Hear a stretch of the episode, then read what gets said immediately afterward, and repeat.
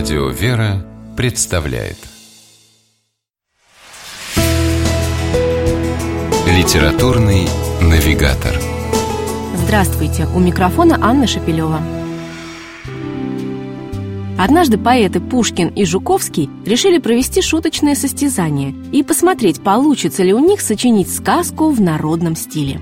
Так на свет появилась знаменитая пушкинская сказка о царе Салтане, а из-под пера Василия Жуковского вышла не менее известная «Спящая царевна». Именно этой его поэмой и открывается замечательный сборник под названием «Черная курица» и другие сказки русских писателей. Оказывается, многие литераторы с удовольствием работали в жанре сказки и с помощью волшебных образов и сверхъестественных событий пытались размышлять над вполне реальными духовными и нравственными вопросами. Как, например, Антоний Погорельский в своей легендарной повести «Черная курица или подземные жители». Сказочный мир, в котором курица-чернушка перевоплощается в королевского министра, поражает воображение своей фантастичностью, но одновременно становится совершенно ясно, что суть произведения все-таки не в этом – доверие и предательство, милосердие и гордыня и искреннее раскаяние как единственное спасение от душевной тяжести. Вот, пожалуй, главное, на что автор явно хотел обратить наше внимание. Неспроста написал своего Ашика Кириба и Михаил Юрьевич Лермонтов.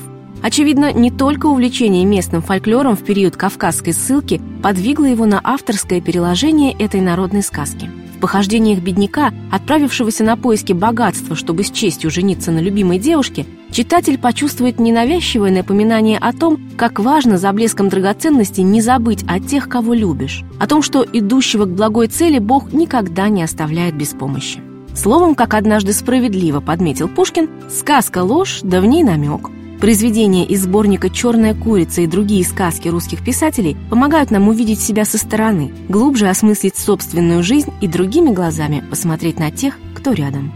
С вами была программа «Литературный навигатор» и ее ведущая Анна Шапилева. Держитесь правильного литературного курса.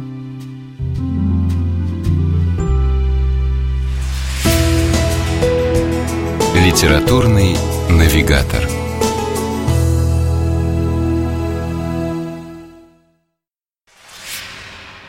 При реализации проекта используются средства государственной поддержки, выделенные в качестве гранта в соответствии с распоряжением президента Российской Федерации от 1 апреля 2015 года номер 79 РП и на основании конкурса, проведенного Союзом женщин России.